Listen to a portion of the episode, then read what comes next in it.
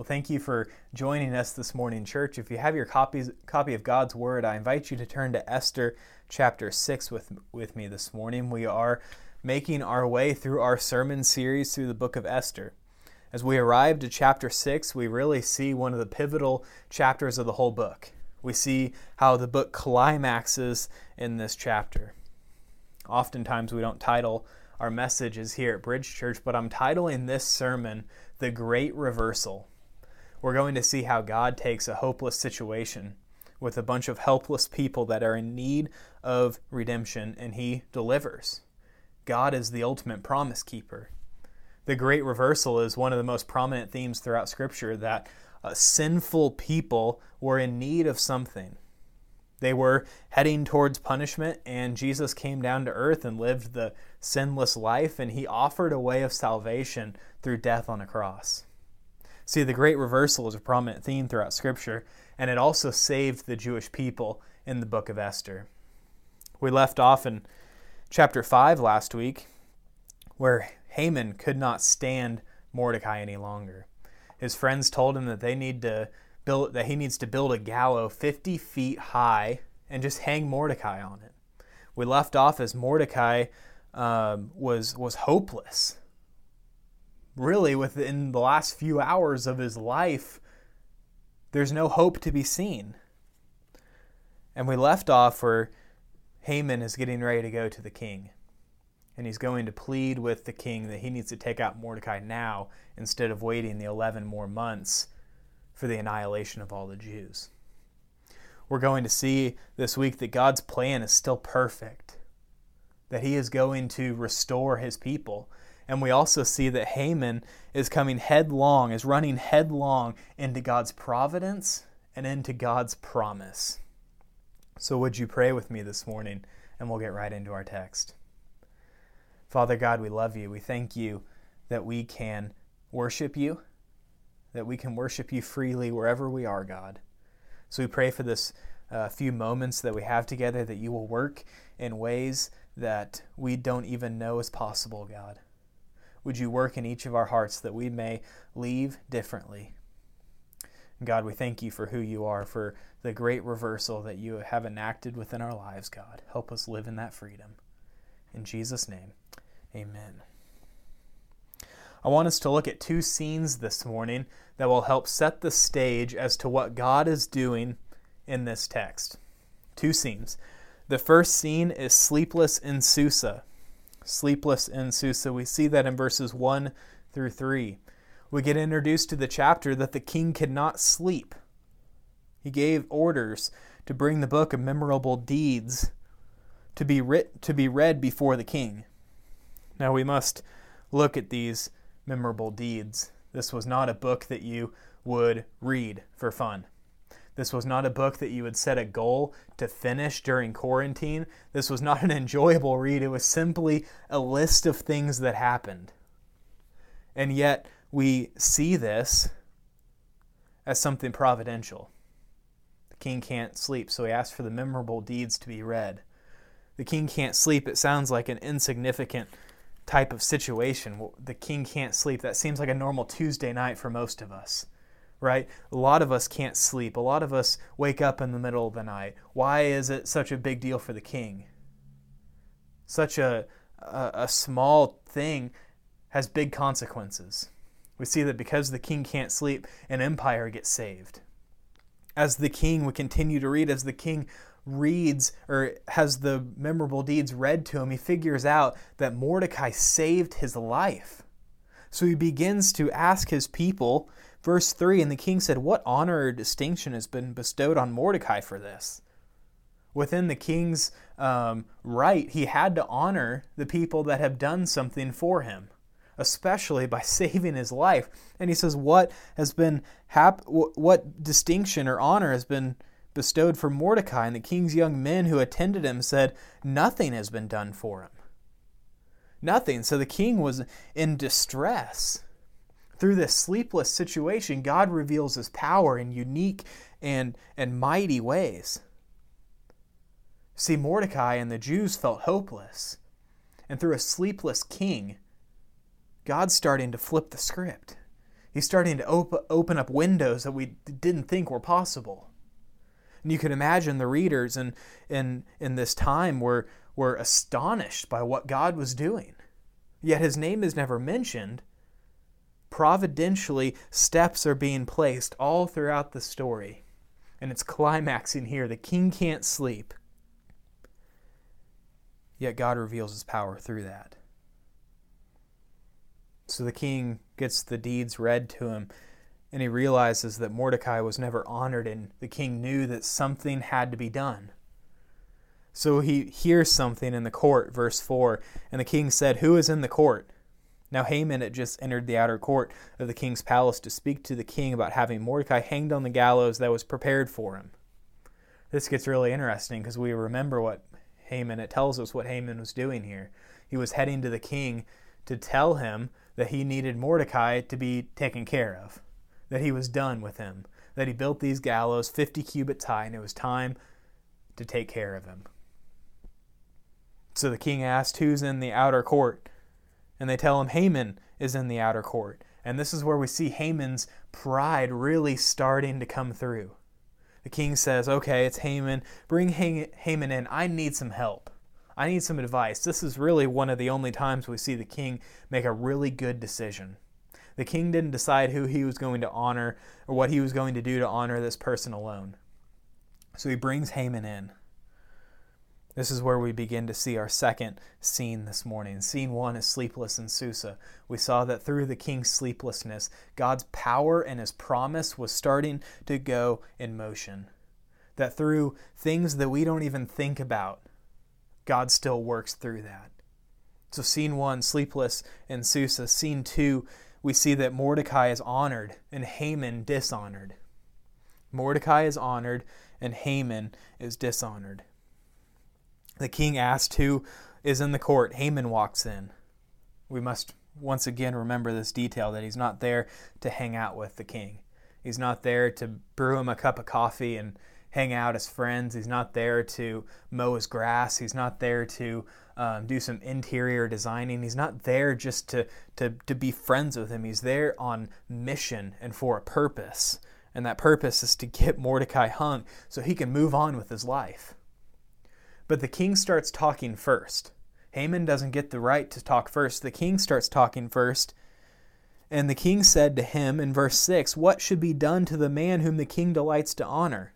And Haman, you can imagine, you can just picture, it's such a vivid picture. Haman's like, finally, finally, somebody that understands how great I am. Finally, somebody who recognizes my purpose, who recognizes what I have done. I've worked so hard. I've done all these things. Nobody's noticed me, but finally, the king wants to honor me. Never for a moment did Haman think, maybe something's happened that I don't know about, and he could be talking about somebody else.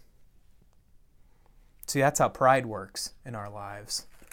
Pride works in mysterious ways, and when pride begins to build, we begin to think about ourselves more, and everything else and everyone else matters less. At this point in the passage, Haman's pride is at its peak pride begins to build and nothing else matters and all the glory and all the honor and all the recognition and all the praise is focused on one person and that's Haman. And we as believers read this passage and we have to guard our hearts against this type of pride. We're all prone to pride and we have to be able to recognize when it's entering our lives. Because as it builds, we begin to worry less about God and less about other people and their needs, and it's all about me and me and me, and where can I get the praise and the glory and the recognition? The king asks Haman what can be done. Haman's pride has blinded him to the truth that the king is actually talking about Mordecai, not Haman. Haman said to himself, Whom would the king delight to honor more than me? Verse 7 And Haman said to the king, For the man whom the king delights to honor, let royal robes be brought, which the king has worn, and the horse that the king has ridden, and on whose head a royal crown is set, and let the robes and the horse be handed over to one of the king's most noble officials. Let them dress the man whom the king delights to honor, and let them lead him on the horse through the square of the city, proclaiming before him, Thus shall it be done to the man whom the king delights to honor. This pride is now revealed. Haman has left out no detail. He is saying that he needs full treatment. If he's going to be honored, he's going to be honored right. Every detail is there. However, this could have been solved easily if Haman asked one question King, who is this for? King would have answered Mordecai, and Haman would have answered very differently, but his pride has um, hidden the simple question. It has stopped him from asking the simple question. So the king listens to Haman and he responds in verse 10. Look how the king responds to Haman. Then the king said to him, Hurry, take the robes and the horses, as you have said, and do it to Mordecai, the Jew who sits at the king's gate. And oh, by the way, leave out nothing that you have mentioned. Leave out nothing that you have mentioned. You can imagine the image or the, the picture of, of Haman's head, of his, of his face. You can imagine just how disappointed he was, how the pride was revealed in his heart. You can imagine how disappointed he was we see in Proverbs 16 18 that it says that pride comes before the fall. The pride was built up so much that it has blinded him that other people could actually do good. Sometimes pride works in our lives that we can be blinded to other people doing good because we only want to see our own good. And as Proverbs says, that pride comes before the fall. And guess what? The fall is coming for Haman. So we also see we see just how bad pride is here, but we also see a massive part of who God is, and it's one that cannot and will not be overstated. And that is that God always keeps his promises. Mordecai was hours from being hung, and yet God delivered. So often, even in our lives, we get in these hopeless situations, yet we know that God has promised us something, and we say, maybe He just won't deliver. Maybe He changed His mind. And then we begin to play God and we begin to enter in all these situations and instead of let God do his thing in his timing, right? We have to believe that God's timing is perfect. I'm reminded of the story of Abraham and Sarah. God blessed, God told Abraham that he was going to bless him and he was going to make him a great nation.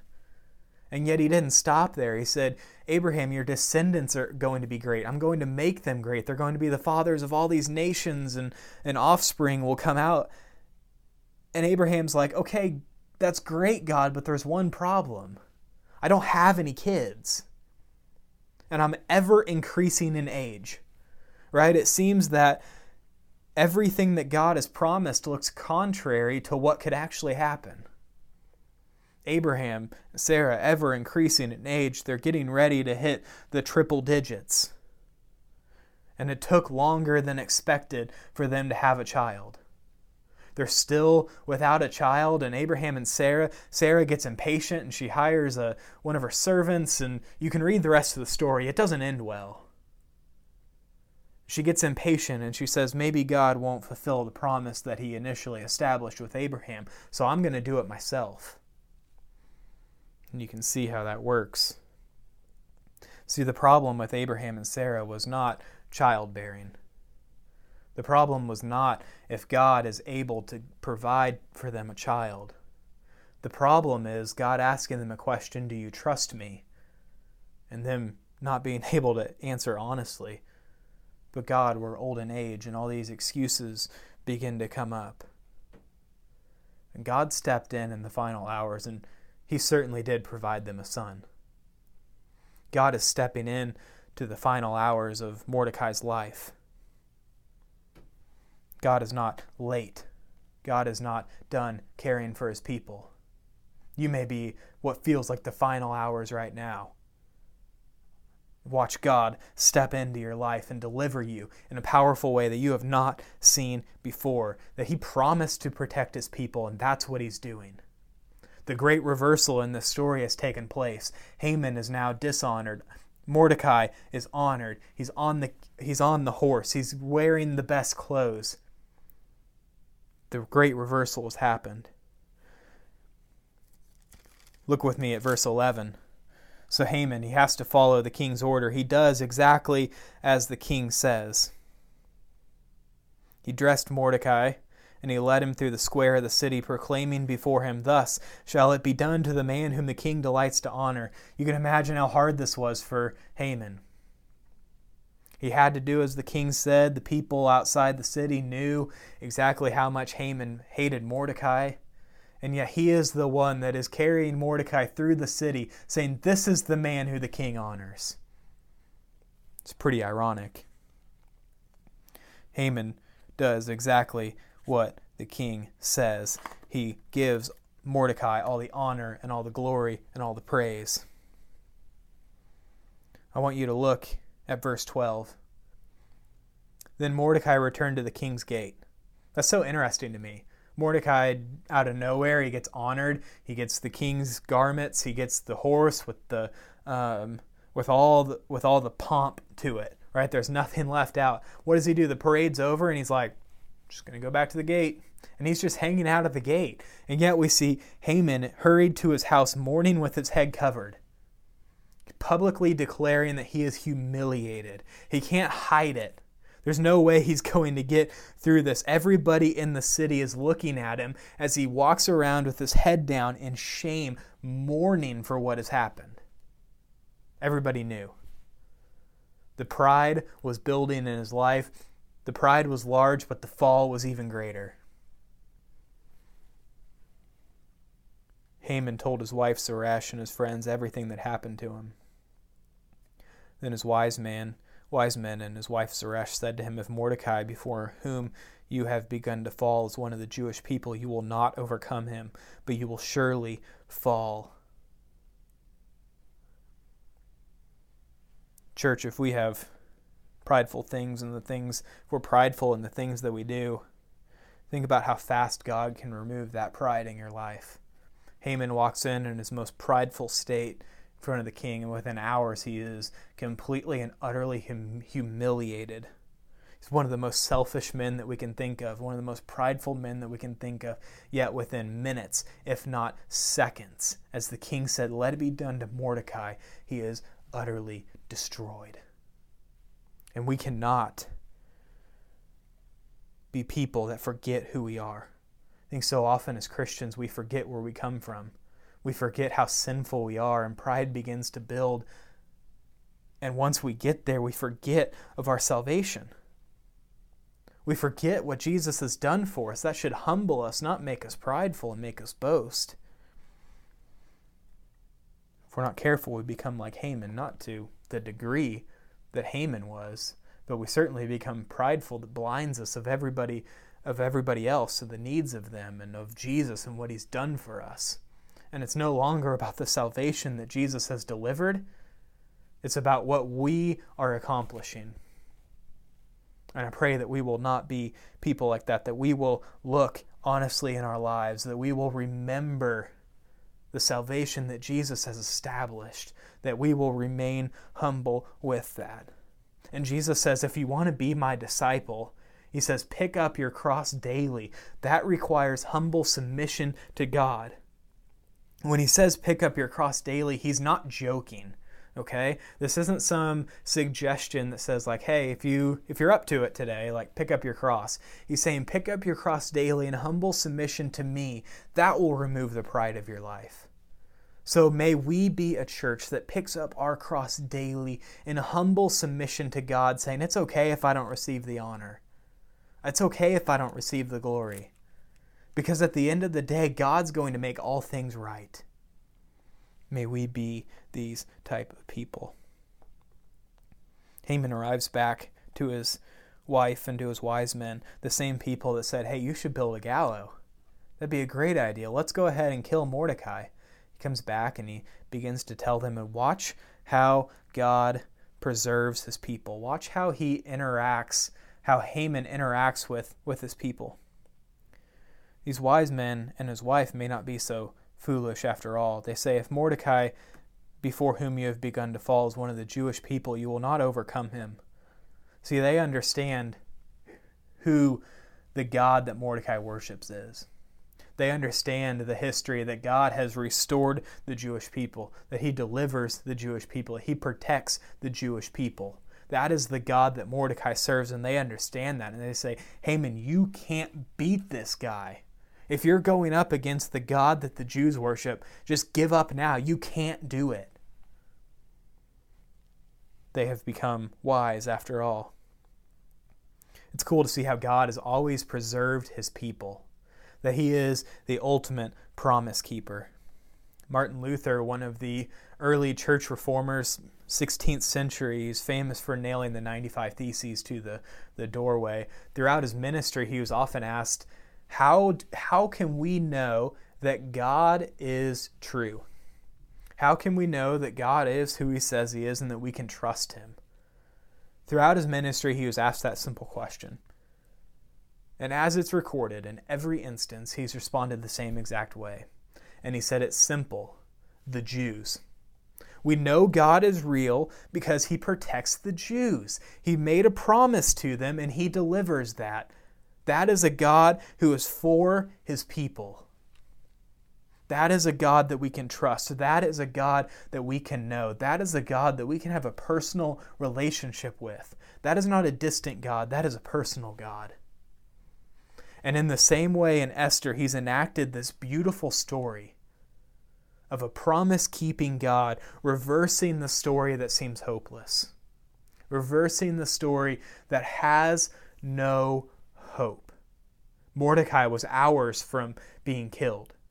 The Jews are months away from being completely annihilated. And they began asking the question, Where's God? Maybe you're asking that same question right now. Your life seems hopeless and helpless, and you don't know where to turn, and you're asking the question, Where is God? Is God going to deliver? God is still with you. He is with his people. He has not left one of the most prominent themes in all Scripture is this idea of the great reversal, starting in Genesis. God created the heavens and the earth. He created male and female. They are in perfect harmony with God in the garden. Temptation enters the scene. The serpent tempts Adam and Eve, and they partake in the forbidden fruit. And this didn't only hurt them, it created a cycle of sin and disobedience forever and ever and ever. And it wouldn't end. And the sin and the disobedience kept building and building and building. And God created these covenants with His people. Yet these covenants weren't the ultimate fulfillment, they couldn't solve it. Sin kept abounding. Then, it all climaxed in the New Testament when this baby was born named Jesus. Jesus came to live the perfect, sinless life, die on the cross, ultimately fulfilling the great reversal of life that we may now have life with Him. Separated by sin and by death, Jesus has made a way that we can come together. Do you see this great reversal? Do you see it in the text, but more importantly, do you see it in all of Scripture? Do you see it in your life? Can you honestly say, Yes, I've tasted and I've seen the great reversal? I've seen and I've tasted that the Lord is good in my life. I've seen it. Bible says that if you admit that you're a sinner and believe that Christ died on your behalf, and you believe that he rose from the dead 3 days later, then you will be saved. Maybe that's you today. You've realized that you need to accept Jesus as your personal Lord and Savior. I pray that you take this step of faith and say, Yes, God, I admit that I'm a sinner, that I need you to come into my life and save me. The Bible says if you do that, He will save you.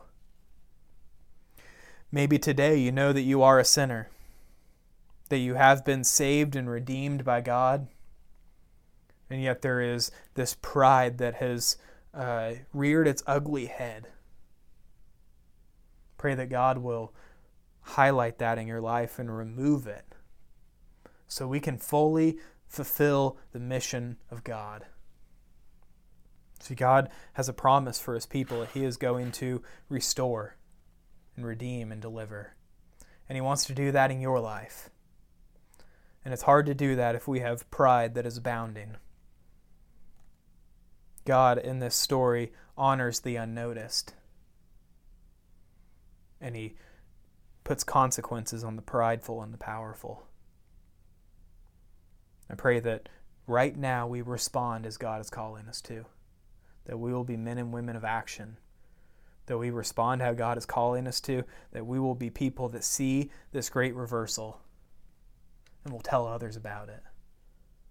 So, how will you respond this morning? Let's pray. God, we love you. We thank you for this great reversal that you have said in each of our lives. Thank you that you are the ultimate promise keeper, that you're never late, that your timing is perfect. Thank you that we can have hope in you. When the outside world looks helpless and hopeless, God, we can rest in your presence. We can find hope in who you are.